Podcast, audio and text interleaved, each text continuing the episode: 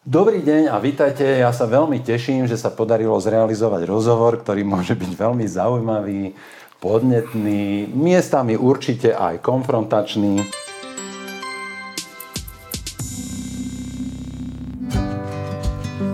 Bestsellery doktora Bukovského nájdete u nás za najlepšie ceny a k tomu špeciálne akcie a nové ponuky. akv.shop.com. Vítam dnes v našom štúdiu a v AKV na rozhovore pána profesora Hrušovského, doktora medicíny, kandidát vied, je to. A to DRSVS, to je čo? Prosím, ešte ďalší váš titul. To je francúzsky diplom prehlbeného štúdia.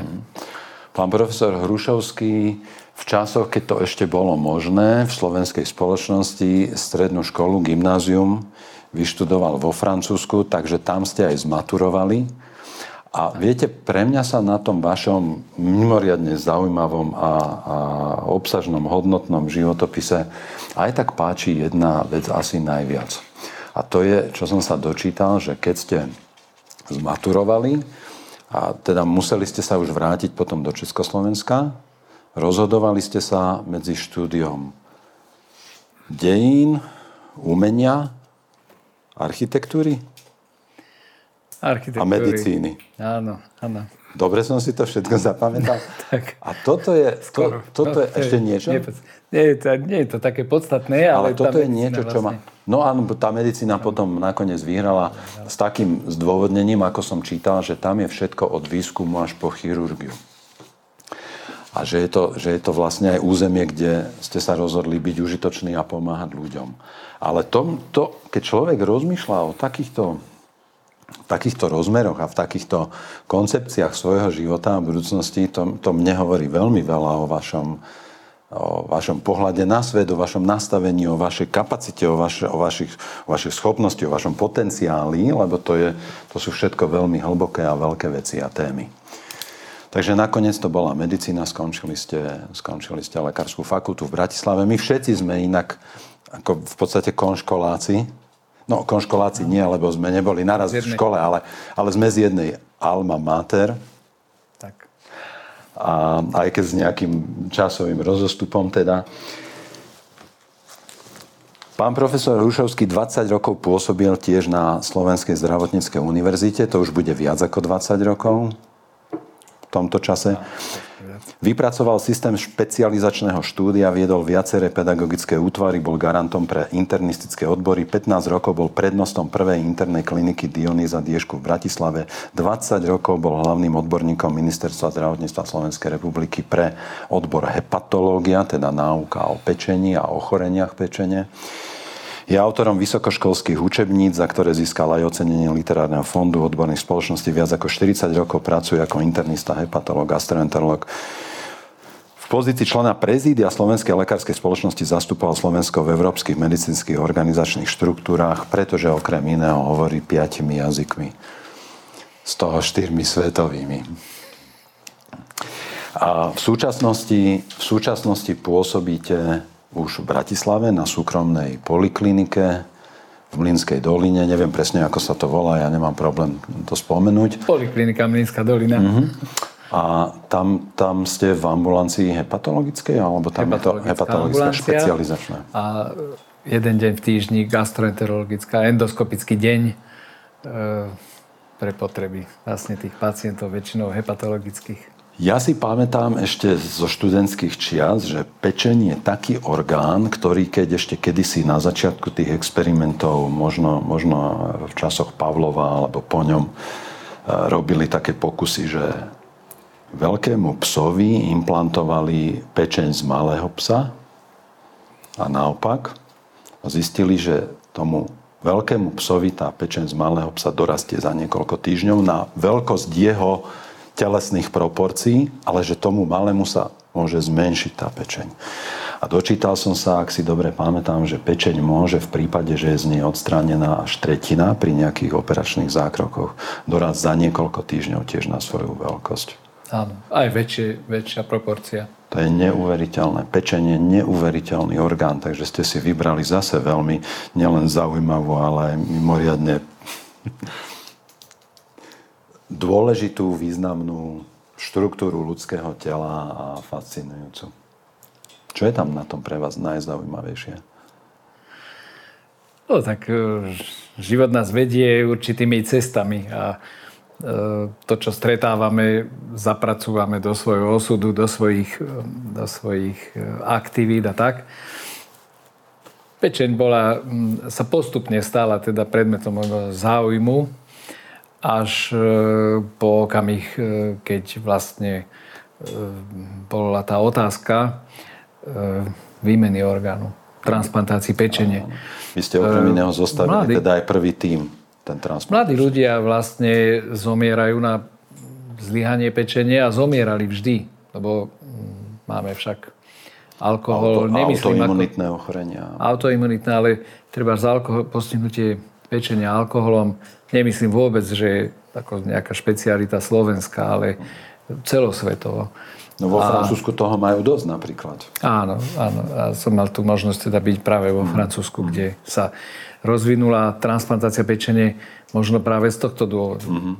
Zlyhávanie pečene alkoholových ochorení ako v priemere v Európe, ale oveľa viac cirhózy a všetkého, čo s tým alkoholom súvisí. A pán doktor Michal Piják, ktorý je zase zaujímavý tým, že je to človek, ktorý možno na Slovensku má najviac atestácií. Máte atestáciu z vnútorného lekárstva 1. aj 2. stupňa, z reumatológie, posudkového lekárstva, lekárskej imunológie, hepatológie, takisto, čiže v istom zmysle ste kolegovia nielen tým, že ste pracovali dlhodobo, neviem, či 15 rokov, či si to dobre pamätám, že ste boli spolu na jednom pracovisku. Možno 10 rokov. 10 rokov, pán profesor bol... Ale je veľmi zaujímavá jedna vec, že ja dobieham Rastia Pijaka, môžeme si však, poznáme sa aj familiárnejšie sa osloviť. Dobieham tým počtom špecializácií o jednom menej. Áno, tak povedzte. Ale o jednu máš menej iba? O jednu mám menej, lebo existovala aj špecializačné štúdium v management a financovanie zdravotníctva. A to považuje za atestáciu. Áno, máš. Je to atestácia. A ja mám takú posudkovú. Je to špecializačná skúška, ktorá už teraz nie je špecializačnou. No, ale chcem povedať, že navonok možno podobné, že teda zberateľ špecializácie alebo čo, ale to všetko boli určite u pána doktora Pijaka a u mňa takisto vlastne potreby, alebo vychádzalo to vždy z potreby alebo z určitého obdobia odbornej práce, odbornej činnosti, kde sa tá špecializácia pýtala alebo vyžadovala. A ja by som chcel povedať, ak môžem, na dokreslenie profilov, že ja som skončil nakoniec ako profesor, ale profesor verejného zdravotníctva. Pán doktor Pijak ako doktor, bez týchto ďalších pedagogických hodností, ako asistent, odborný asistent, ale ja ho volám posledný medicínsky polyhistor. A polyhistor, to je, zase to v žiadnom prípade nemá byť dehonestácia, ale to je niečo, alebo to je pojem, ktorý dnes už je neznámy. Vieme o polyhistoroch v stredoveku, že? Bol polyhistorom niekto, kto sa vyznal v mnohých oblastiach života. A to je podložené všetko neustálým, teda povedal by som prakticky kontinuálnym štúdiom.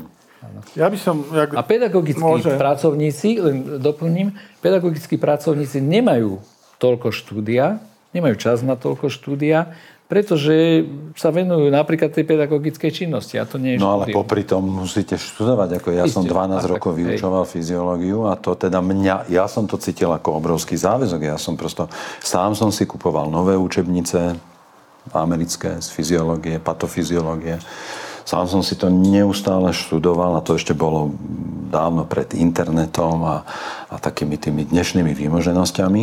Takže ja by som to tak videl naopak. Najmä na tých teoretických predmetoch, ktoré na lekárskej fakulte vlastne sú základom toho klinického štúdia, tak tam je to podľa mňa absolútne nevyhnutné. No a kto to nerobí, tak sa to prejaví. Ale to sa podľa mňa prejaví aj v praxi, aj v klinickej praxi.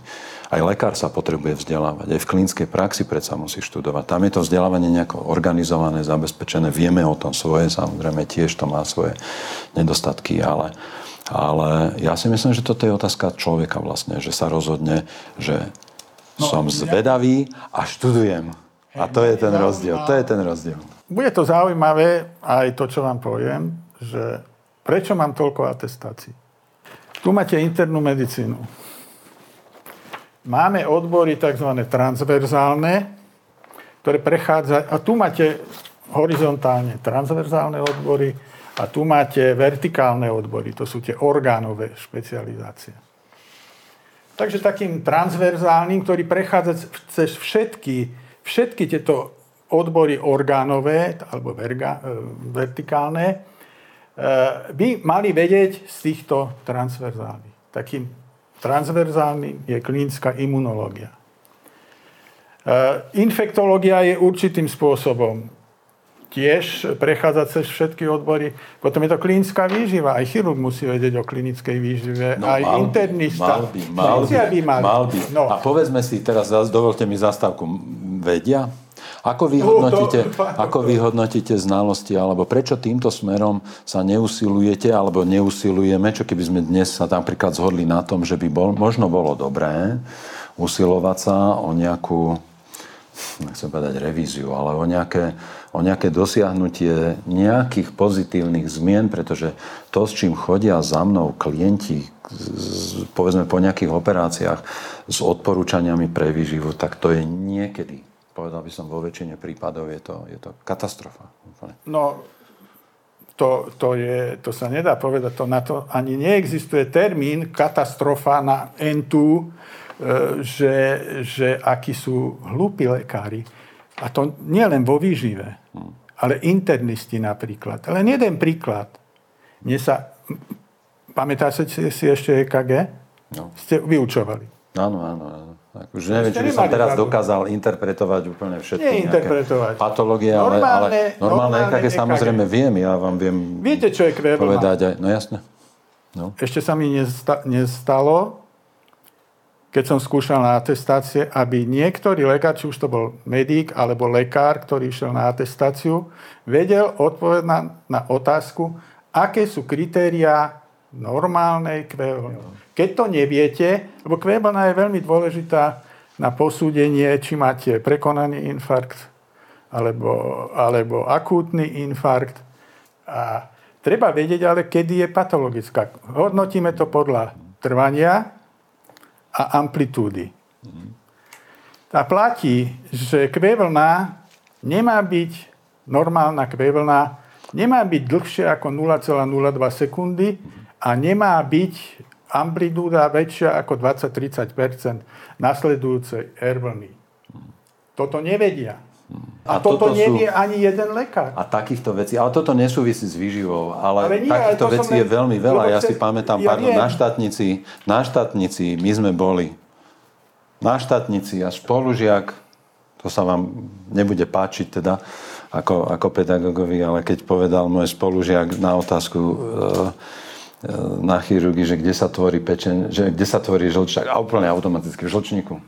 Ja som mal jedného kolegu, ktorý hovoril, že máme dva pečenia, ako punkturista.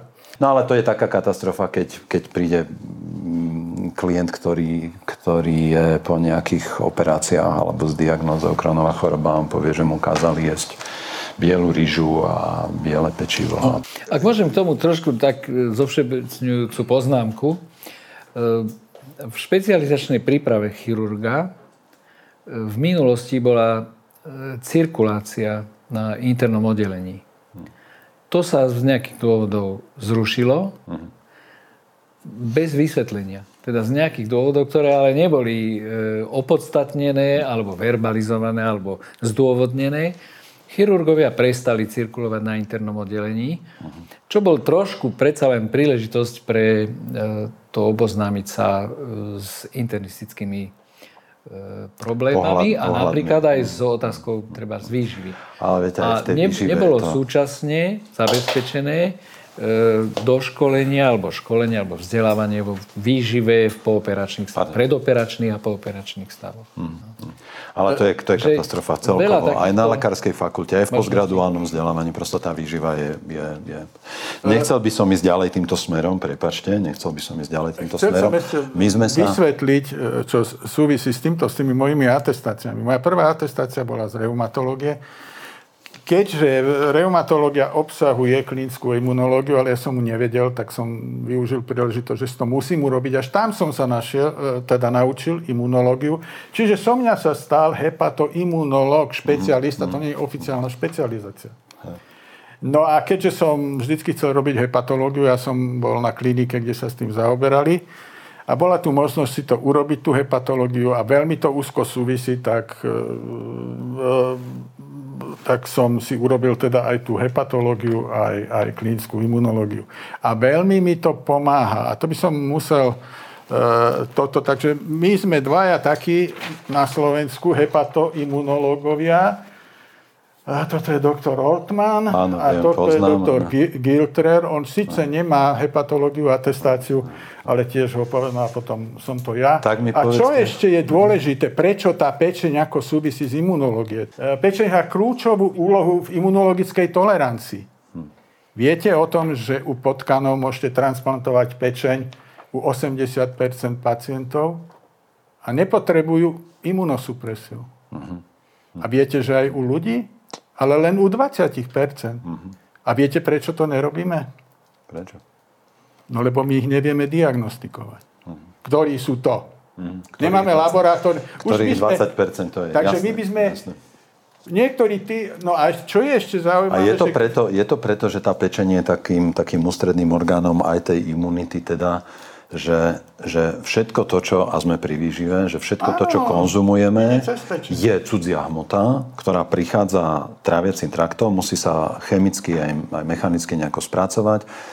Selektívne za normálnych fyziologických okolností je transportovaná do krvi, do toho sú baktérie, vírusy, archetóny, kvasinky a tak, a hlien a všeličo. A toto vlastne smeruje, 90% toho ide rovno do pečenia. Keby tie antigény, keby tam nebol tento fenomén imunologickej tolerancie, tak to neprežijeme. Tak nás všetko zabíja. Ale ja som si aj tak podstatnú časť toho hrá to enzymatické trávenie a to všetko, aj tá bariéra, viete, ten selektívny. Preto črevná priepustnosť vlastne hrá pre mňa tú bariéru medzi životom a smrťou, pretože za extrémnych situácií priepustnosť črevnej sliznice, ktorú držia tie tight junctions, tie bunky sú úplne zošnurované napevno, za ideálnych okolností, ktoré podľa mňa nikde nenájdeme u žiadneho človeka v celej ploche tráviaceho traktu. Čiže to presakovanie tam je, tá predstava o tom presakovaní, tá je tam podľa mňa naplnená. A toto bráni z väčšej časti tomu, že ten imunologický konflikt vlastne nemáme úplne so všetkým. Čo do nás príde? No to je ďalšia bariéra. Jedna je to teda tá črevná bariéra. A kto ju nemá, tak sa kedysi hovorilo, ich považovali za šarlatáni, ktorí to hlásali, leaky gut, priepustné črevo. A dneska sa už je to jedna z najštudovanejších oblastí v gastroenterológii. A veľmi problematická, samozrejme, lebo je to veľmi ťažko. Dlho debatovať. Veľmi ťažko. A zase máme, viete, že už aj na Slovensku máme ľudí, ktorí tvrdia, že vynašli klinický test na to, ako ideme zistiť tú črevnú prípustnosť. Ja hovorím, vy neviete o tom vlastne nič, pretože to je veľmi dynamický stav. To máte ráno inak ako po obede a po obede inak ako večer. A tá plocha toho presakovania môže byť úplne iná. 32 metrov štvorcových je plocha sliznice tenkého čreva, hrubého čreva. Vy viete, kde, v ktorej časti to presakovanie je? Lebo to tiež zohráva úlohu v tom potom. No, to je široká, to je obrovská téma.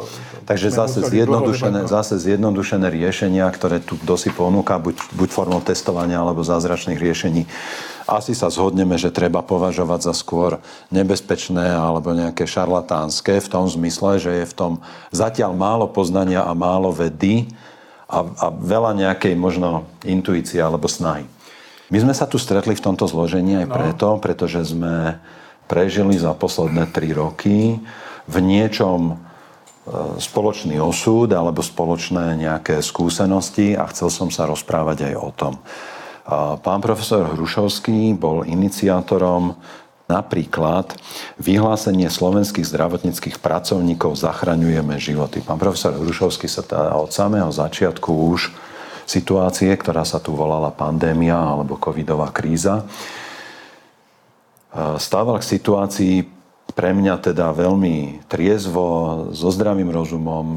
Ako jeden z mála lekárov si zachoval rovnováhu myslenia aj emócií v tej situácii a inicioval vyhlásenie slovenských zdravotníckych pracovníkov, v ktorom sa okrem iného píše: my slovenskí zdravotníckí pracovníci pociťujeme morálnu povinnosť verejne prejaviť svoj názor na vývoj zdravotnej a spoločenskej situácie v Slovensku v súvislosti so šírením vírusu SARS-CoV-2 a choroby COVID-19, ktorú vírus spôsobuje. Rok 2020 sa kvôli COVID-19 stal rokom zásadného obratu v poskytovaní zdravotnej starostlivosti občanov Slovenska. Sme svedkami mrhania obrovských ľudských aj finančných zdrojov. Riešenie súčasnej situácie označovanej médiami ako koronakríza sa odohráva spôsobom, ktorý oslabuje až paralyzuje existujúci systém poskytovania zdravotnej starostlivosti. Pokročilá dezintegrácia zdravotnej starostlivosti má za následok, že narastajú primárne, sekundárne aj terciárne škody v zdravotnom stave obyvateľov Slovenskej republiky. Súčasťou tejto výzvy boli aj sformulované požiadavky, ktoré teda sme spoločne nejako formulovali. A prvá, navrhujeme a žiadame na základe týchto znepokojujúcich trendov a faktov odpolitizovanie zdravotníctva. Politici a iní nezdravotníckí pracovníci nemôžu svojvoľne a beztrestne zavádzať neoverené, nekompetentné, nemedicínske a nevedecké postupy a opatrenia v situácii, ktorá hrozí nielen poškodením fyzického zdravia obyvateľov, ale aj kolapsom ekonomiky, poškodením psychického zdravia všetkých skupín obyvateľstva, stratou dôvery v inštitúcie a podobne. Po druhé, žiadame transparentnú, odbornú a verejnú kontrolu rozhodovacích procesov a opatrení. Žiadame uverejnenie zoznamu všetkých členov tých poradných a rozhodujúcich orgánov na ministerstve zdravotníctva, odborné konzílium, pandemická komisia, krízový štáb. Žiadame sprístupnenie zápisníc z jednotlivých rokovaní všetkých uvedených orgánov. To sme vtedy netušili, že tie zápisnice neexistujú. Že nikto zápisnice z rokovania krízového štábu a pandemickej komisie nikto neorganizoval. Hoci to bola zákonná povinnosť. A súčasťou toho krízového štábu bola povinnosť mať zapisovateľa, ktorý to všetko mal zaznamenať. Strašné veci sa tu diali. Po tretie, žiadame obnovenia poskytovania zdravotnej starostlivosti v plnom rozsahu a lege artis. Je nevyhnutné, aby sa bezodkladne obnovilo poskytovanie zdravotnej starostlivosti v plnom rozsahu. Pamätáme si, čo sa dialo. Pán profesor Hrušovský bol jeden z mála lekárov, ktorý nechal svoju ambulanciu otvorenú. Nie, že by sa nebal zaiste v prvých týždňoch alebo mesiacoch, ale predsa ako lekár považoval za normálne a samozrejme, že tu musí byť pre chorých lekárov, pre chorých ľudí. Nielen ambulancie praktických lekárov, ale ambulancie odborných lekárov sa zavreli. Keď som mal konfrontáciu so Slovenskou kardiologickou spoločnosťou kvôli AC inhibitorom, ja som len komunikoval 3 odborné názory z prestížnych časopisov, ktoré boli zakomunikované ako odborný názor. Preto vznikla nová situácia, hektická. Ja som len zakomunikoval Lancet a Nature a neviem, čo to bolo ešte jedno, New England Journal of Medicine. A sa kardiologická spoločnosť sa pustila do mňa. Pri tej príležitosti som sa dozvedel, že oni majú zavreté ambulancie, lebo sa boja covidových pacientov. Pán profesor Hrušovský mal otvorenú ambulanciu aj v Bratislave, aj v Michalovciach. Áno, ale myslím, že to nebolo niečo výnimočné. Máme veľa takých príkladov, kde lekári pokračovali v normálnej činnosti, tak povedzme mediálne trošku sa určite veľa, ale nebolo to nič, čo by bolo masové, alebo čo by bolo normálne. Ale ja poviem. Pani doktorka, dopoviem, Janeková alebo pán doktor Lipták, o ktorom viem, že robil návštevy u chorých pacientov, COVID, ne-COVID. Skutočne, u vážne chorých návštevy v domácnosti ako praktický lekár O ňom sa všelikto tiež vyjadroval, ale viem od tých pacientov, ktorých z hodou okolností som mal možnosť niektorých poznať, o jeho teda obetavej, poctivej práci počas celej krízy. Áno. Prepáč. Vám vrodená, vám... chcel som len, na slovo, že chcel som povedať, že ja hovorím o pánovi profesorovi a on zase si tak ako... vlastne odtlačí, ja som chcel o vás povedať, odtlačí tú chválu alebo to, čo som chcel o vás povedať. A čo som povedal, chcel som tým uviesť, že my sme spoločne prežili niečo počas tých rokov od jary 2020, niečo spoločné, aj to je dôvod, prečo sme sa stretli. A pán doktor Piják zase v tom čase začal alebo pokračoval v komunikovaní informácií o imunite, o podpore imunity a tak. Došlo tam teda aj k nejakým názorovým nezhodám, ku ktorým sa možno dostaneme aj k vitamínu D. Ale pre mňa bolo prirodzené a samozrejme, že v časoch, keď sa do vás pustili médiá a toxickí ľudia na sociálnych sieťach, keď ste prekonávali COVID, lebo sa to z toho stala verejne známa vec, aj vy ste komunikovali určité veci a myslím, že aj priamo z lôžka, tak bolo pre mňa úplne normálne a samozrejme sa vyjadriť zase verejne na vašu podporu. A to bolo obdobie, keď sme mali zakopanú nejakú vojnovú sekeru názorovú a som za to vďačný. A nie, že by to tak muselo zostať, ale teda ste človekom, ktorý prešiel v tej dobe od roku 2020 okrem iného aj infekciou, aj skúsenosťou s tým, čo sa v tej nemocnici dialo a vy ste chceli niečo k tomu povedať. Pán doktor, ja som suploval to, čo mali robiť všetci tí, ktorí boli sústavne v médiách. Povedaný Sabaka. Riadením. Ja som tam dával CDC, guideliny, všetko o vyšetrovacích metodách. 800 statusov tam mám takýchto z návody. Ja som dával aj informácie zo CDC, ako sa lieči ambulantná. To sú siahodlhé tieto. A však odo mňa brali... Aký máte dnes názor na CDC? Zmenia sa nejako vaša dôvera alebo nejaká autorita? Ja bojujem proti týmto tmamstvám, ktoré sa diali posledné 3 roky už vyše 10 rokov. A preto som v nemilosti a preto mi aj vadilo, že keď vy ste sa vôbec, nikto sa ma nezastal, keď aké oplzlé reči o mne šírili, keď ja som sa vyjadroval k vakcinácii. Pritom ja som bol členom vakcinologickej spoločnosti, že som antivakcer. Tak to nie je oplzlé, to my sme tu asi užili všetci. Oplzlé. Ja hovorím, pán doktor, hovorím posledných 10 rokov. Posledných 10 rokov, to je trošku rozdiel. A tu nám naskočili všelijakí, ktorí sa vezú a chcú byť nejakí disidenti za posledné 3 roky, či už sú to politické strany a kadekdo. A viete, ja som sa stal teraz už nepohodlný, nielen pre sabakistov a tieto sekty. Ja už som sa stal nepohodlný aj pre tú druhú stranu, lebo som si dovolil povedať a kritizovať medzi teda inými aj vás, že šírite hoaxy. Môžeme sa k ním dostať. Viete, prečo ma to naštvalo? Lebo toto nahrávalo týmto ľuďom, ktorí rozprávali, že tí, čo sa nedajú očkovať, bolo by ich treba vyniesť na nejaký ostrov, že by nemali mať poskytnutú zdravotnú starostlivosť, však to boli... Alebo že by mali kvičať ako dobytok na bytunku. Peter Šúc, mienkotvorný komentátor mienkotvorného denníka SME. No, neočkovaní sú dobytok z IQ telaťa a mal by kvičať od bolesti na bytunku. Hej. A preto, sú citáty. Preto takýmto spôsobom, keď sa šíria hoaxy, tak to im nahráva, jak to mám povedať, na smeč, lebo oni len na to čakajú. Ja som si dal veľký pozor, aby som nezdielal niečo zo všelijakých weboch pochybných, alebo že by som sa opieral o niečo. Ja som mal všetko podložené. Ja takisto. Ja som sa o to veľmi usiloval tiež. Ja som nás chcel priniesť do toho rozmeru tých čias, keď si myslím, že išlo o odbornosť menej, ako išlo o charakter. A že sme prežili dobu, keď išlo asi viac o charakter ako o odbornosť. Lebo charakter sa nebude vyhýbať, ani dokonca nebude asi vedome popierať odbornosť. Chýb sa dopustíme samozrejme všetci nejakým spôsobom, aj nechtiac. Ale išlo o to vlastne postaviť sa nejako tomu, čo sa tu valilo. A to bolo strašné.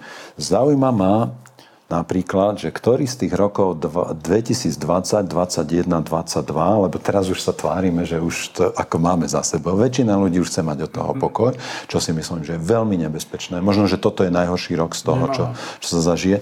Ale z týchto 3 rokov, ktorý bol pre vás najhorší, pán profesor? Každý bol iný. Ja by som pripomenul tie úplne začiatky.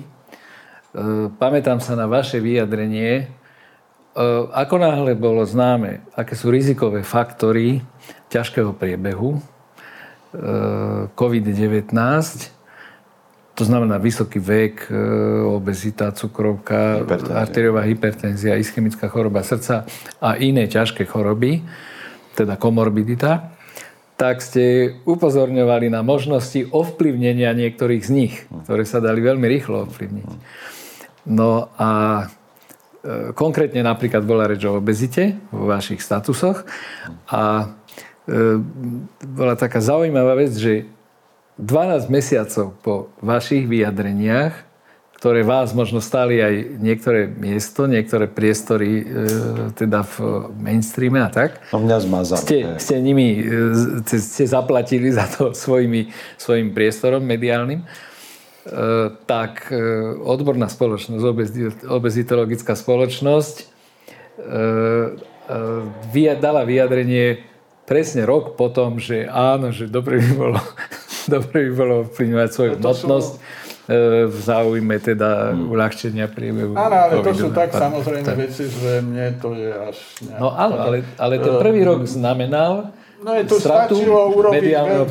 Stačilo urobiť veľkú kampaň proti obezite, ale to sa vôbec voči tomu predstavte, veľkú za 3 mesiace to sme k tomu, viete, to ideme k tomu, že my nevyriešime v tej chvíli systém a systémovú situáciu, ale môžeme upozorňovať na to, že ľudia, ktorí sú ochotní a schopní prevziať nejakú zodpovednosť za svoj život, za svoje zdravie, tak sú ochotní niečo urobiť veľmi rýchlo a tam sa za niekoľko mesiacov dalo a vtedy som ozaj hovoril na jar, že tak sa pripravte tu na tú jeseň, veď to už teraz treba urobiť, veď ak čakáte na jeseň ťažkú vlnu, tak pracujte na tom. A okrem toho vieme vo vzťahu ku každému očkovaniu, že obezita predstavuje rizikový faktor slabšieho efektu, takže aj v tej súvislosti, keď sa má očkovať. Keď už prišiel teda ďalší rok očkovací. Teda, dobre, ale no, pre vás, čo bol ten rok 20? Čo to bolo? Ten prvý rok bol teda rok tých veľmi dynamických zmien. Terajší pán minister je patológ. Takto sedel na rozhovore vtedy. Mal prezentáciu a mal prezentáciu aj v televízii, teda v oficiálnych médiách, kde ukazoval histologické nálezy so zápalom pľúc. A vysvetľoval, že COVID-19 je choroba, ktorú charakterizuje ťažký, devastačný zápal pľúc s prudkým priebehom. A každý pacient, ktorý mal COVID-19 alebo podozrenie na COVID-19 a zomrel, v Slovenskej republike bol pitvaný. Urobila sa pitva, sekcia, ktorá je povinnosťou pri podozrení na infekčnú chorobu. Pacient, keď zomrie v ústavnej starostlivosti, tak takáto povinnosť je. Na jeseň už sme hrali úplne inú pesničku. A tam sa zlomili počty úmrtí na COVID. Presne.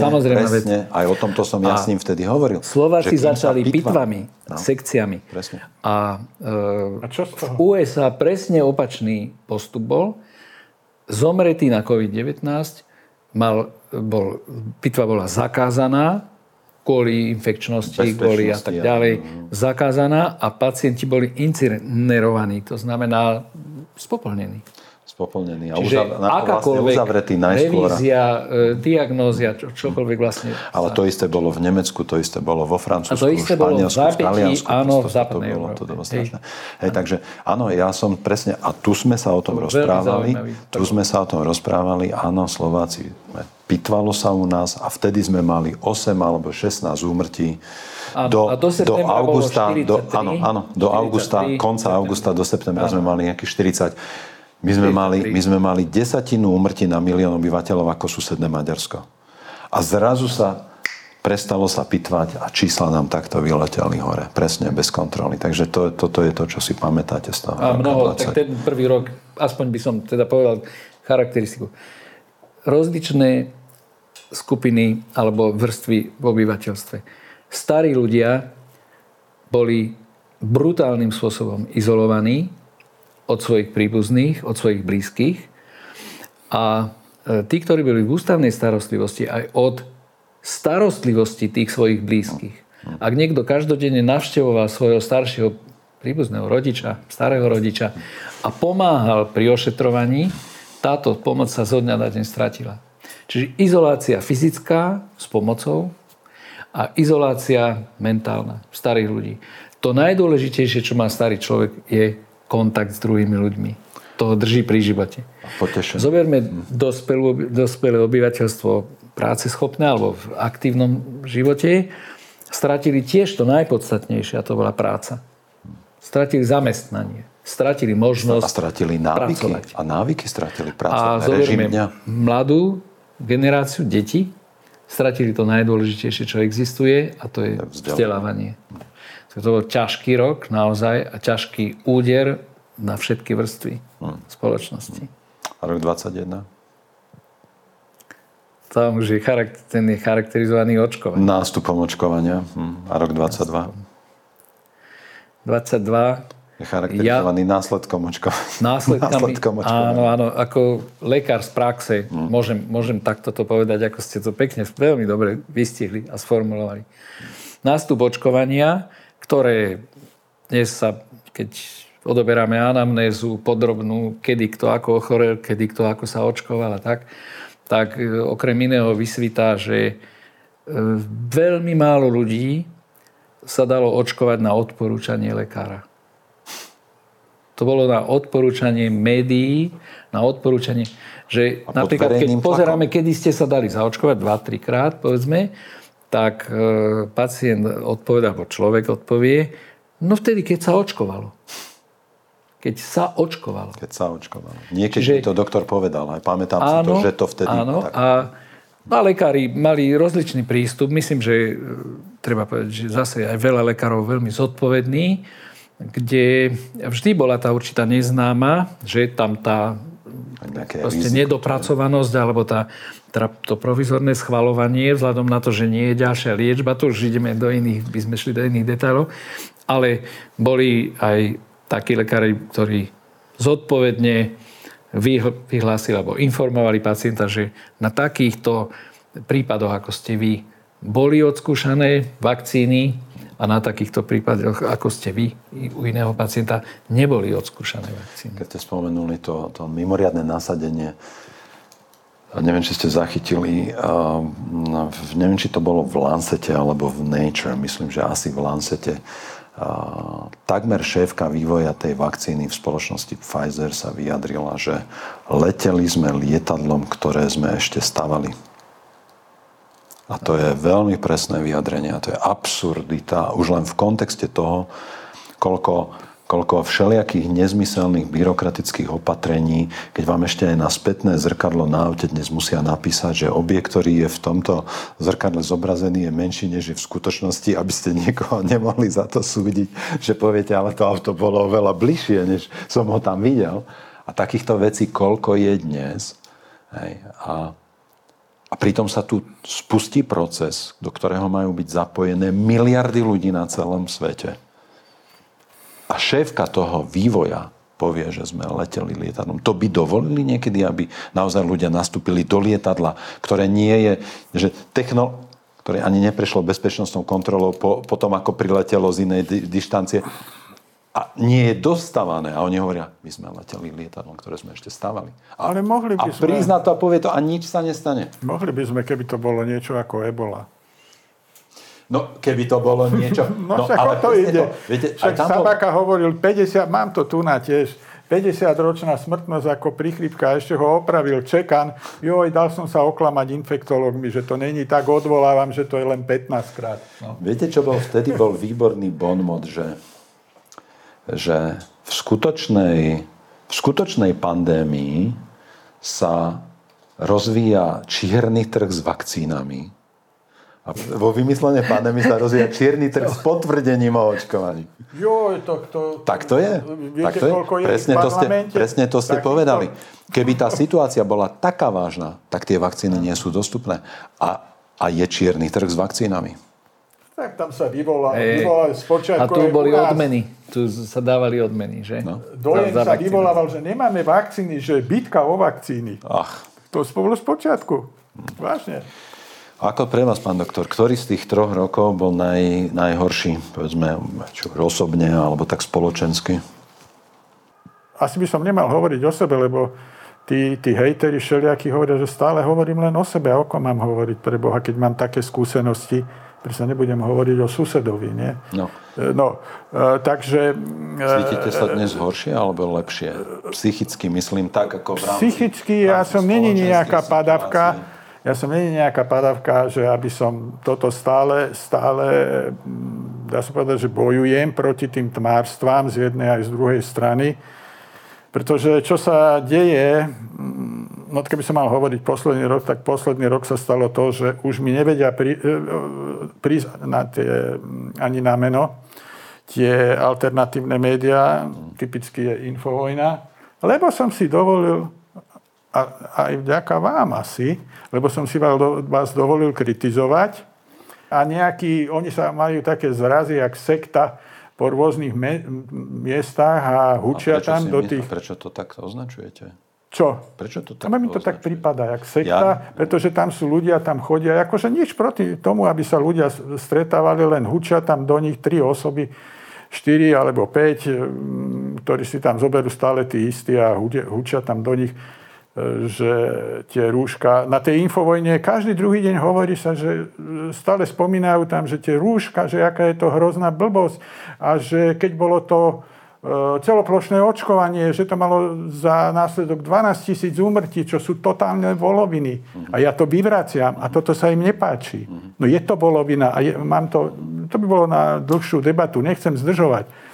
Rúška, stále tam spomínajú, jak nejakej babke 70-ročnej vykrúcali ruku a toto je tam furt.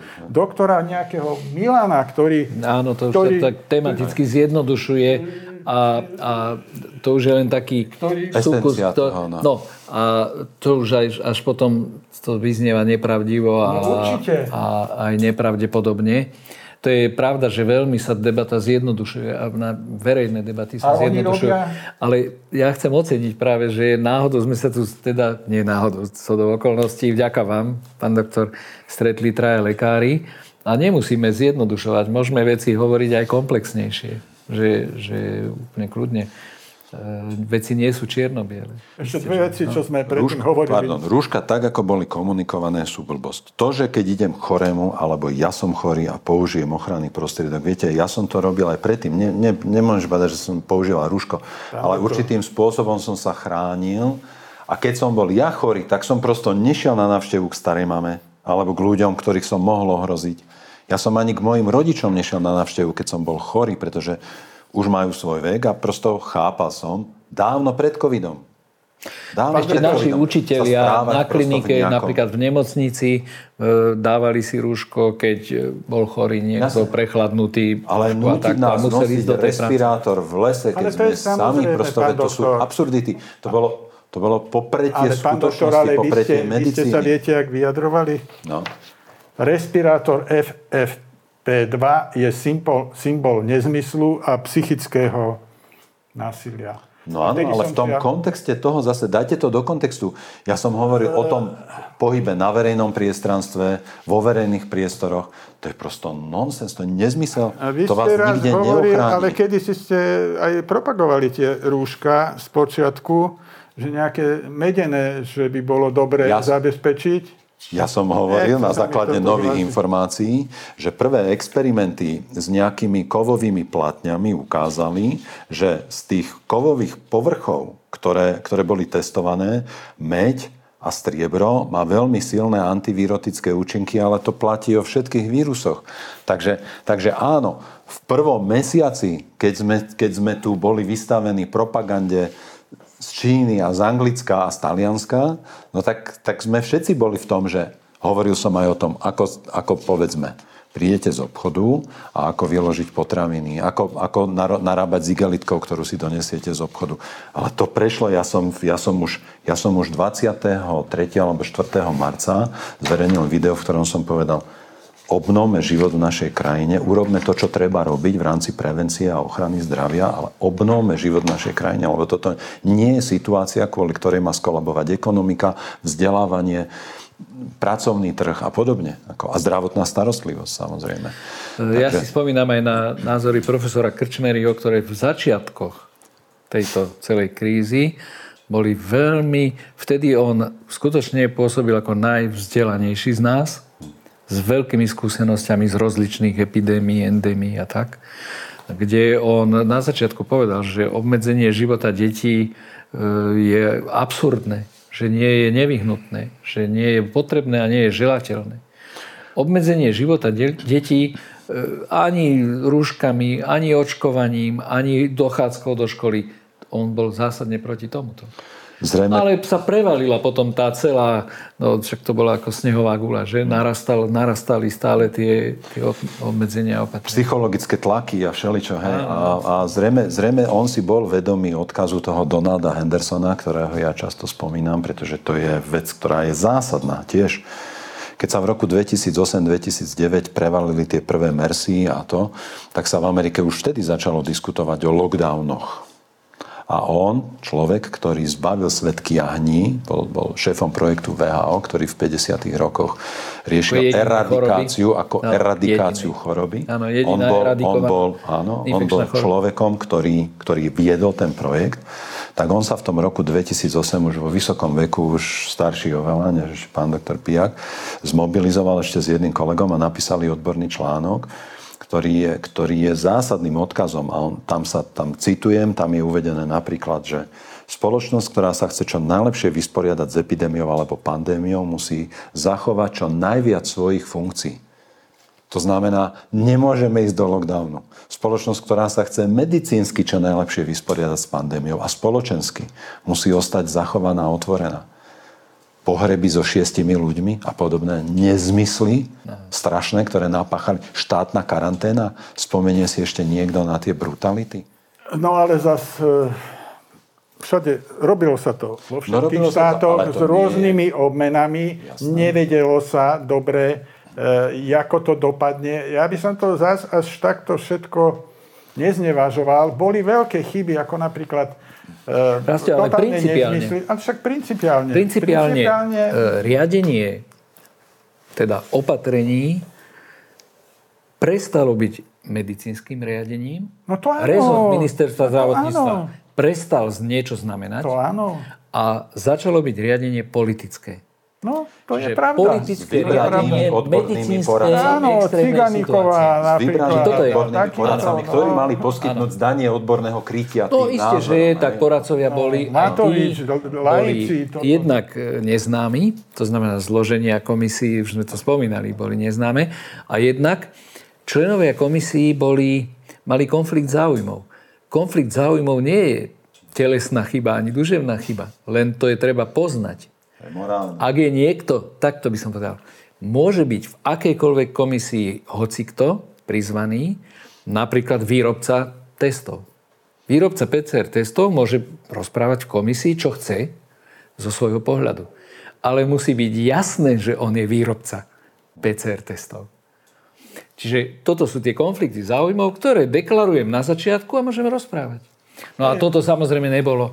Čiže medicínske riadenie skončilo a začalo politické riadenie chodu spoločnosti. Ale aj medicínske bola bolo nezmyselné, kde zasahovali politici, napríklad ten posledný Kryžiak hovoril, že treba tam vyšetrovať protilátky. Čo? Protilátky? Však protilátky nemajú žiaden význam vyšetrovať. V domovoch dôchodcov, že zamestnancov treba vyšetrovať. No to ja som hovoril, že tak treba tam robiť kompletné vyšetrenia, pretože tí starí ľudia, oni pendlujú z nemocnice, čo je rizikové miesto, a domoví dôchodcov sú tiež rizikové miesto. A toto, takže to bol taký blúdny kruh, ale toto nikto nič. No, zavreli tam tých ľudí a to, jak ste hovorili, nebolo vyriešené, že aby sa dostali vôbec von a tá psychická stránka okolo toho. Viete, ako tesne je prepojená psychika s imunitou. Samozrejme. A prosto takýto obrovský psychický tlak z toho prerušenia kontaktu pre človeka, ktorý naozaj je... On si už uvedomuje v tom živote, ja som robil na geriatrii iba rok, ale mne to stačilo na to, aby ja som veľmi veľa vecí pochopil. Bola to veľká škola pre mňa. Keď mi povedal ten Ujo, že no viete, my sme celý život so ženou pracovali na tom, aby sme mali vinice, aby sme dokúpili pôdu a mali tam, zase sme to tam nasadili a tak. A ja som ešte v nemocnici, ešte žijem a moje deti sa už hádajú o majetok. Oni si uvedomujú, akú hodnotu má to puto a to stretnutie a tá rodina a ten vzťah, že oni naozaj si nič z tohto sveta nemôžu odniesť. Tá vinica tu zostane. A oni by strašne chceli, aby tie deti boli pri nich. A toto sa všetko roztrhalo, zničilo. To ich zabíjalo. Toto koľko ľudí na toto zamrelo. Kto toto kedy vyšetrí, zhodnotí? Kto za to? No, tak za to nebude, už je len zase vyššia spravodlivosť. Je ťažko potrestať. No. Zase je to, ako je nastavený systém. Ako je nastavený systém. Viete, to je o tom, že my sme krajina, kde teda podľa mňa ten ideál, že neklamať a nepodvádzať je úplne nefunkčný vlastne. Od malička, od základnej školy, od možno už od škôlky. Prosto to, že niekto si robí ťahák, to je považované za samozrejmosť. Ja si pamätám z 90. rokov, keď prišli prví lektori z Ameriky vyučovať angličtinu, alebo potom už prišli učiť na školy po anglicky. Oni nevedeli pochopiť, prečo tí žiaci odpisujú. Oni to naozaj nechápali, hovorí, však oni si sami škodia. Áno, no a my to máme. Je pravda aj to, že je to vec nastavenia podmienok. Vo Francúzsku sa maturuje tak, že profesori idú do iného mesta skúšať, napríklad niekto je z Bordeaux, druhý je z Dijonu, nie že vymenia sa, ale ide každý inde do úplne iného prostredia. A písomka sa robí tak, že je horná časť s menom a číslom a dolná časť s číslom, odstrihne sa a ten profesor to koriguje. Nevie, kto to napísal. Dáva známky bez toho, že by sa kedy dozvedel, kto to bol. Ak niekto odpisuje, tak je vylúčený z maturity na maturite. Ak niekto odpisuje a sa na to príde, je vylúčený navždy zo všetkých stredných škôl vo Francúzsku na maturitu a vrátane dom-tom, to sú tie ostrovy Mauretánia a tak, kde sa ešte dá vo francúzštine maturovať. Čiže nesmie, tak si každý dobre rozmyslí. No. Nemyslím si, že Francúzi by neodpisovali každý z jeden, keby nemali. Ale ja som robieval dozor napríklad na lekárskej fakulte pri tých prijímacích skúškach. A to tiež bolo anonymne. Tiež sa to nedalo identifikovať. Aj tak existovali vybavení študenti a tak. Takže ono je to, viete, jedna vec je, že mať nastavený systém a druhá vec, ako sa ten systém potom dodrží a aké sú sankcie za to a ako je to. Aj tak vlastne dojdeme na to, že pravidlá budú fungovať vtedy, keď ich ľudia dodržiavajú. Lebo akékoľvek pravidlá sa dajú obchádzať, dajú sa zneužiť, dajú sa korumpovať alebo čo. Ale je to aj o tom nejakom o tom charaktere. No. Hovorili sme o tom, ako sme prežívali tie roky 20, 21, 22. Sme v roku 23. Väčšina ľudí už chce mať pocit, že je to za nami. Už o tom nehovorte. Možno sa mnohí aj hanbia za to, ako sa správali alebo čo nechali so sebou robiť. Toto je vec, ktorú si musí každý človek vysporiadať sám s Bohom alebo sám so sebou. Čo bolo podľa vás spoločným menovateľom? Čo Čo je vlastne na pozadí toho, čo sa tu spustilo paradoxne v našej krajine až po voľbách, lebo ak si spomeniete, tak v časoch, keď už vo februári sa hlásili prvé prípady v Európe, tak na Slovensku nás uisťovali, že sa ešte nič nedeje a ešte nemáme žiadny pozitívny prípad. Nemali sme testy. Žiadne testy dodnes nemáme, podľa mňa, poriadne diagnostické alebo PCR testy. Ja naozaj prikláňam sa k tým, ktorí tvrdia, že to je nediagnostický test. Pokiaľ nemáme kliniku, nemôžeme predsa označovať niekoho bezpríznakový chorý v prípade infekčného ochorenia. Jako? Nerozumiem. Keď nemáte klinické príznaky, keď nemáte žiadne klinické ťažkosti a boli ste donútení ísť na test a oznámia vám, že máte pozitívny výsledok PCR testu, tak vás označovali, že ste bezpríznakoví chorí. Pán doktor, toto je veľmi vážna zmena, ktorá nastala v zdravotnej starostlivosti. Poviem situáciu pred covidom, kedy lekár vyšetrí pacienta a naordinuje ďalšie vyšetrenia pomocné, napríklad krvné vyšetrenia. A podľa príznakov, ktoré pacient má, niektoré vyšetrenia môže indikovať a niektoré mu vyškrtnú. Stroj mu vyškrtne. Alebo poisťovňa. To znamená poisťovňa, stroj, prístroj. Ten organizmus, v ktorom pracuje, napríklad ústavná starostlivosť, tak v nemocnici vyškrtnú tie testy. Na čo dávate tieto zbytočné testy? Alebo pred dvoma dňami. Čiže každý test, ktorý robíme, robíme s vedomím možnosti, diagnostické možnosti. Čiže nadbytočný test sa nedá robiť, pretože to neuniesie zdravotníctvo. Neuniesie to tá spoločnosť. A nie je to ani regulárne v uvažovaní pacienta. Nemôžem dať vyšetriť všetko, ale dám vyšetriť to, na čo je ten pacient chorý. Toto sa úplne zmenilo. A to odkedy? A dnes? Ja to neviem. No od covidu. Covidová kríza zaviedla ten systém, že každého vyšetrujeme na jeden test, bez toho, či má alebo nemá príznaky, bez toho, či je alebo nie je opodstatnené toto vyšetrovať. Celoplošné testovanie otvorilo túto možnosť. Celoplošné testovanie bolo úplne niečo iné. To bola jedna... To je protichodné základnému medicínskemu uvažovaniu. Samozrejme, že celoplošné testovanie už neriadili lekári. To bola vojenská operácia, však bola riadená politicky a zabezpečená vojensky. Riadená, možno by som povedal, až patologicky. No, tak... Ani nepoliticky. Nie, to niekto vymyslel na západe, povedali to Matovičovi, určite... Toto neviem, nebolo, ale prosto bolo to, javilo to známky patologického konania. No a dopad bol ten, že sú nadhodnotené diagnózy, že počty diagnóz vlastne nesedia. A potom ešte aj tá konfúzia ťažká, že COVID a infekcia SARS-CoV-2, že COVID ako zápal plúc, devastačný zápal plúc, ako choroba, ťažká choroba s ťažkým priebehom, ohrozujúca život, ako sme už to spomínali, bola na začiatku definovaná.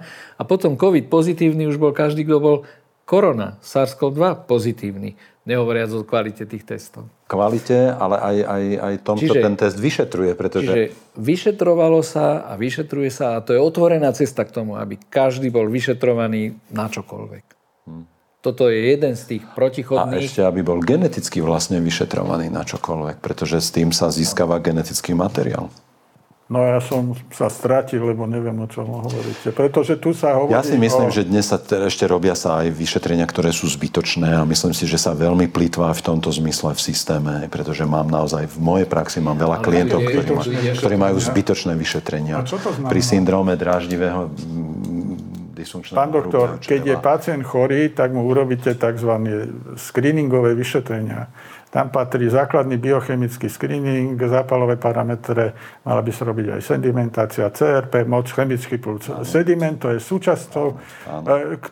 Keď je pacient chorý, iná je vec, a to isté sa robí pri preventívnych prehliadkach. No a potom, keď príde do nemocnice, robí sa EKG rutine, robí sa rentgen hrudníka.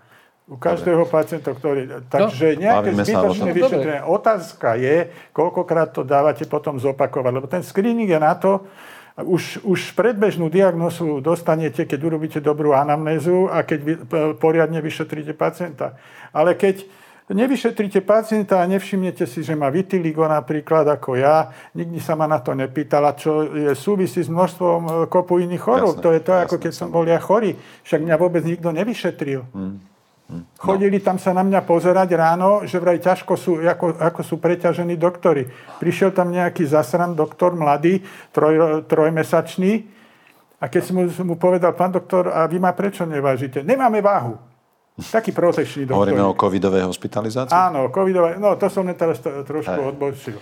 Potom prišiel, takto mi uhodil, tu máte váhu. A viete čo, aké je to, ten doktor nevedel, že aké je to dôležité merať hmotnosť každý deň, možno aj dvakrát. Hlavná vec, že mi dávali furosemid. No. Odvodňovali, no. A čo mi zatajili. No. Lebo si mysleli, že mám tento natriuretický hormón NT-proBNP zvýšený, že to je pri kardiálnej dekompenzácii. Tak oni si mysleli, že ja som kardiálne dekompenzovaný. Pritom som mal normálne srdce, nič preto nesvedčilo. A oni do mňa liali furosemid, oni mi chceli vyvolať hyponatrémiu, čo je veľmi nebezpečné pri takom akutnom stave, ako som bol ja. Čiže tam bolo toľko chýb, ale to som zase odbočil od týchto vyšetrení. A robí sa ich strašne veľa. A to si ešte zoberte, že ste lekár, ktorý teda dokázal tomu trochu, ktorý dokázal veľmi tomu rozumieť, ale trochu predsa len to motivuje tých zdravotníckych pracovníkov, ten personál, ja viem, aké to je. Oni sa, závisí to vždy od ľudí. Systém je podľa mňa chorý, až zhnitý, ale narazíte na ľudí, ktorí sú obetaví, úžasní, ochotní, rozmýšľajú, sú vzdelaní, otvorení a tak. A to je jediná záchrana prosto v určitých situáciách. Sú samozrejme aj takí. Ja napríklad to, jak sa ku mne správali, aj počas hospitalizácie, to bolo hrozné, a aj potom po prepustení. A aké chyby obrovské? Mali vás na zozname, mali vás na čiernom zozname, no tak. Tak ale, to nebolo, ale máme, tu aj súdy, máme tu aj súdy. No, ja viem, to by neprešlo. Ale ja som mal tumor na obličke. Tumor. Normálny rakovinu. Už to NT-proBNP je v rámci tumoru ako paraneoplastický syndrom môže byť. Viete, čo oni urobili? A mal som kreatinín 180. To je zlyhávajúca oblička, už vážne. A oni ma presvedčili v tom stave, lebo furt to hustili. Ja nechcem žiadne remdesivir, však som písal o remdesivira, že jak to funguje a nefunguje a tak ďalej. A už toľko ma otravovala tá doktorka, tak som spovedal, tak už mne to je jedno. Normálne som bol tam donútený, ako donútiť sa nedá. Samozrejme, ale oni neurobili... nepovedali mi, že tam mám ten tumor, neurobili sonografiu, jednoduchú sonografiu, aby zistili, prečo mám ten kreatinín taký vysoký a prečo je tam ten tumor. Keby urobili sonografiu, tak zistia, že jedna oblička vôbec nefunguje. Viete, čo to znamená pre takéhoto pacienta s jednou obličkou pchať do ňoho hodziaké lieky? Čiže všetko, čo mi museli dať, som ja musel redukovať, vysoké dávky kortikoidov. To ani ich nezaujímalo, že či mám tieto mostiky, či tam nemám nejakú infekciu. Halabala, nič. Všetko som musel odmietať. A to bol len tento jeden takýto markantný prípad. Neviem, či viete o tom, ale myslím, že tento týždeň alebo koncom minulého týždňa vyšla veľmi zaujímavá informácia z analýzy v Amerike. V roku 2021 to bolo, alebo 19, zanalizovali úmrtia a diagnózy a zistili, že každý rok 365 000 úmrtí každý rok chybou zlej diagnózy. A najčastejšie je to mozgová príhoda. Tá tvorí 35% z tých všetkých prípadov úmrtia kvôli zlej diagnóze alebo falošne negatívnej diagnóze. To znamená, to, čo vám spravili, je falošne negatívna diagnóza, alebo oni vám ju nedali. Oni ju nezdiagnostikovali. Čiže vy ste mali ťažkosti. Ale oni vedeli, že mám tumor. Ale oni sa na to vykašľali. A keď som sa ja potom kolegov pýtal, prečo ste to EKG? Že oni riešili i COVID. Pre Boha, však keď tam leží, však to je tak jednoduché vyšetrenie, nie? Však Chcel som tým povedať. To je tak obrovská chyba, že to sa nedá ničím ospravedlniť. Viete, čo oni riešili?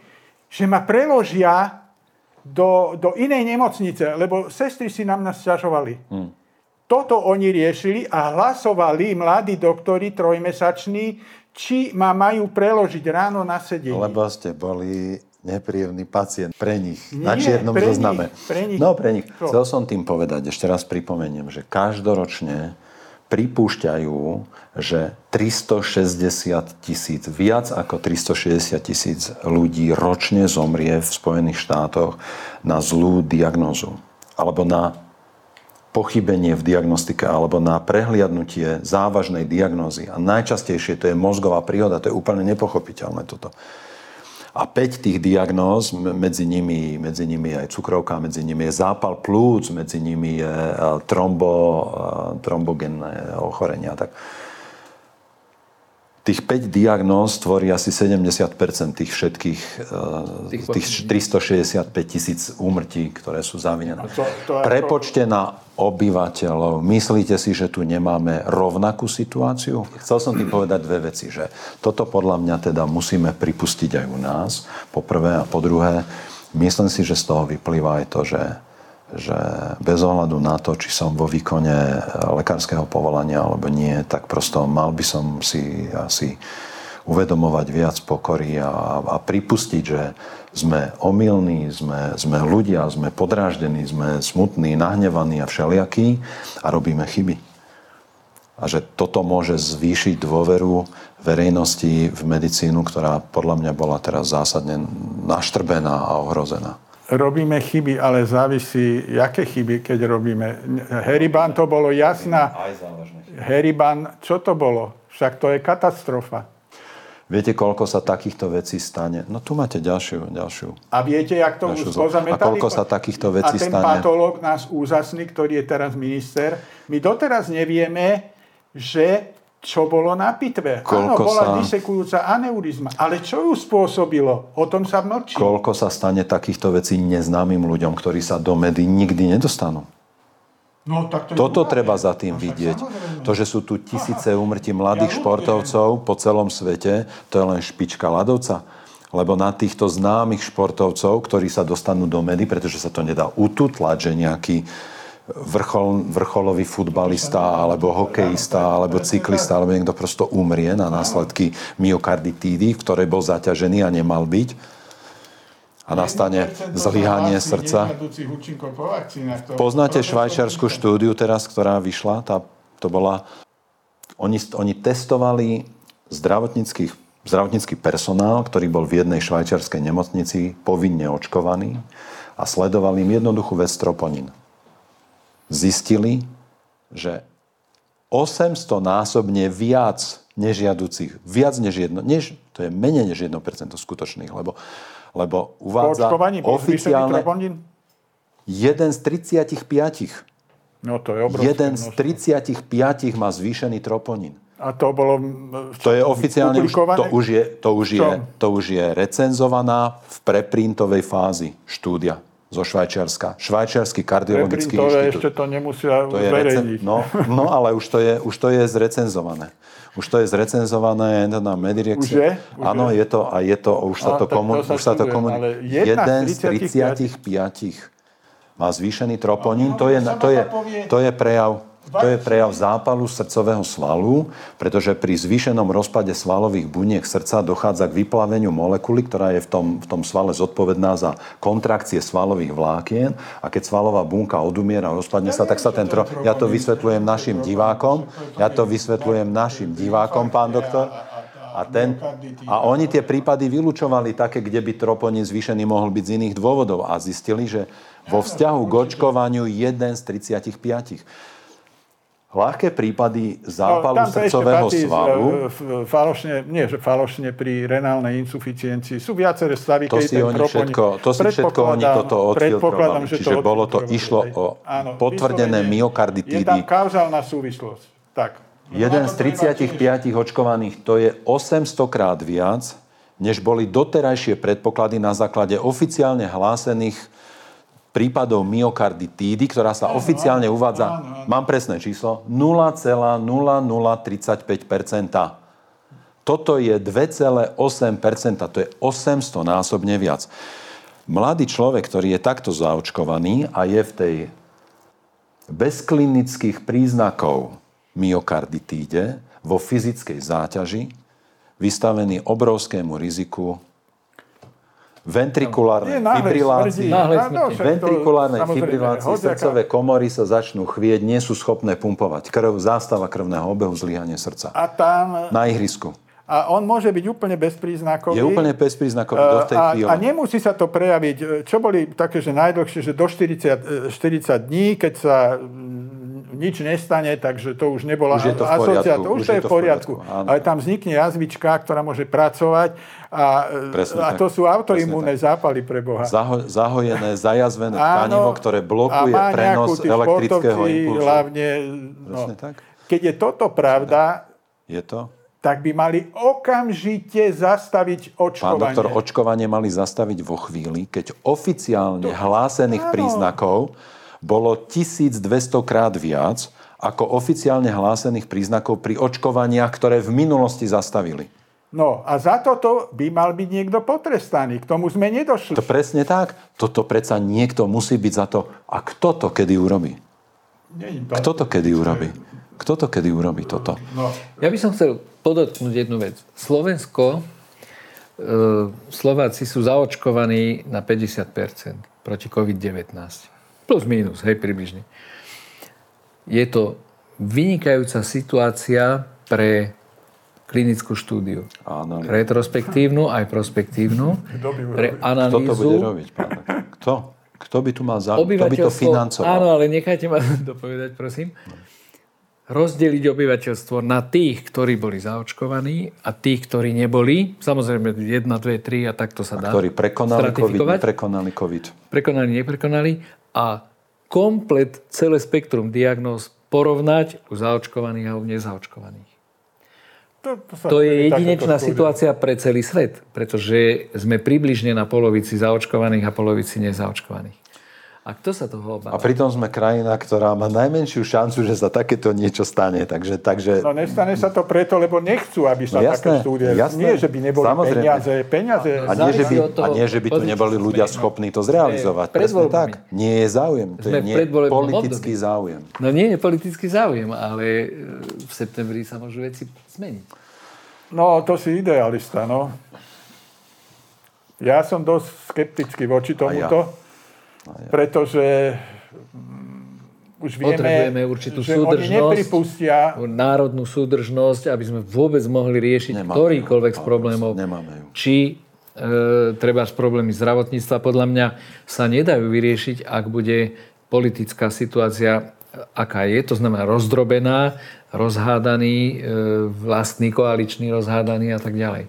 A vidím, že veci by sa dali riešiť, keby sa našli spoločné... Aj my dva sme rozhádaní. Všetci na všetkom. Dva póly sme rozhádaní. Áno, ale to väčšine netrvá. To väčšine netrvá, ale ja si myslím, že nemáme v sebe,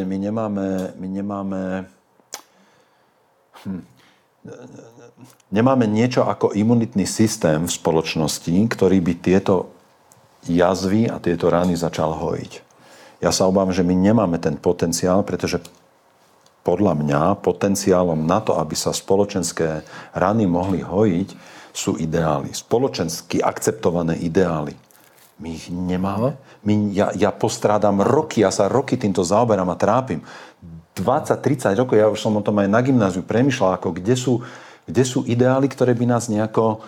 spájali, stmelovali, viete, aspoň masarykovské nebácené kráda nelá. Mne v našej spoločnosti, práve preto, aby sme sa dokázali hojiť z takýchto spoločenských rán, traum a z toho rozbitia spoločnosti, z toho spoločenského konfliktu, ktorý je úplne medzi každým. Lebo si naozaj myslím, že nenájdeme človeka, ktorý by nemal ani v najbližšom okolí človeka, s ktorým s ktorým by nemal konflikt na dôležité otázky alebo v dôležitých veciach.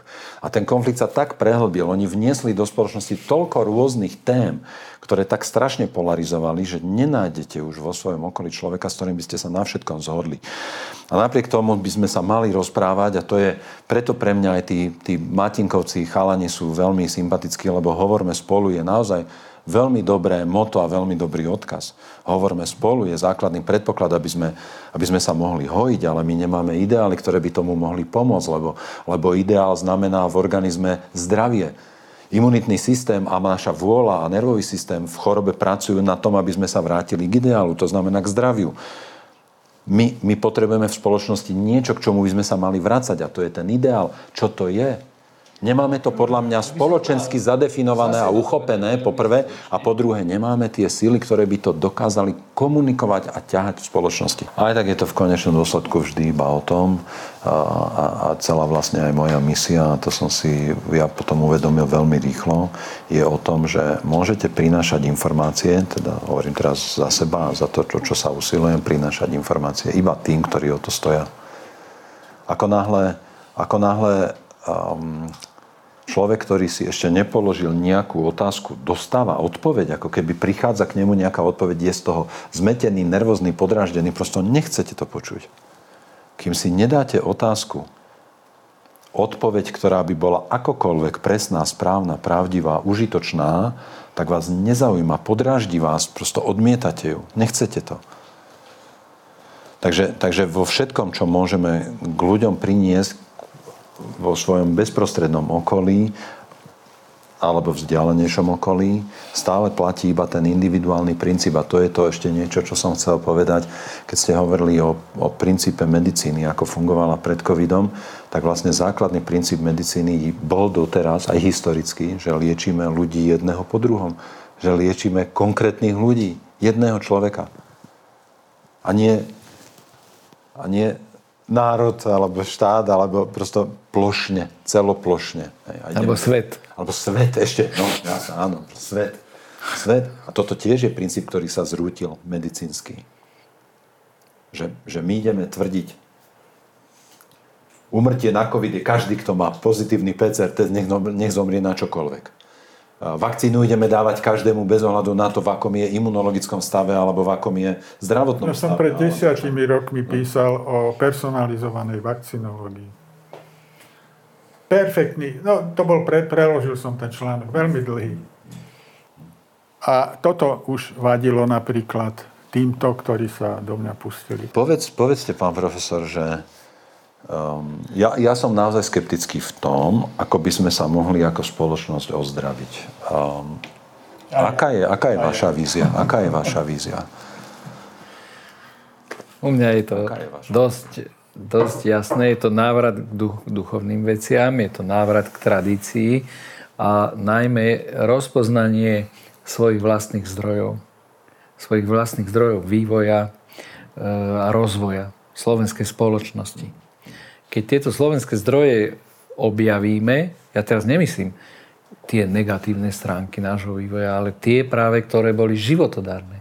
Tak keď je tu nejaký národ stovky a tisícky rokov, tak zrejme tam nejaké životodárne zdroje existujú, ktoré sa vycizelovali a ktoré sa preniesli do súčasnej spoločnosti. Ja si zase hovorím, že keby boli by také silné, tak by zabránili tomu, v čom sme sa ocitli, alebo by teda pomohli nám sa z toho hojiť.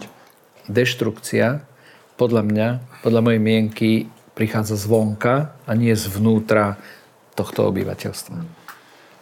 Dovolím si vám poďakovať za ochotu, obetavosť, zdielnosť, pokoru a teda ústretovosť prísť na územie, ktoré je ešte stále považované istými krúhmi za nebezpečné.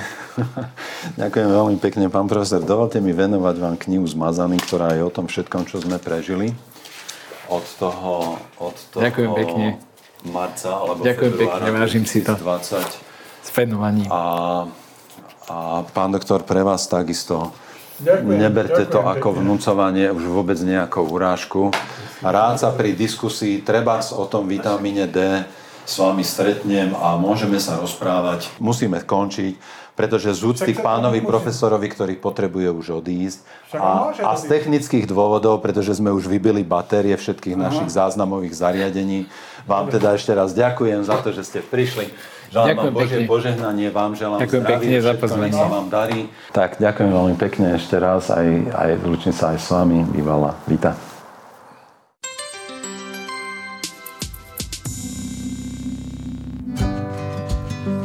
Bestsellery doktora Bukovského nájdete u nás za najlepšie ceny a k tomu špeciálne akcie a nové ponuky. akv.shop.com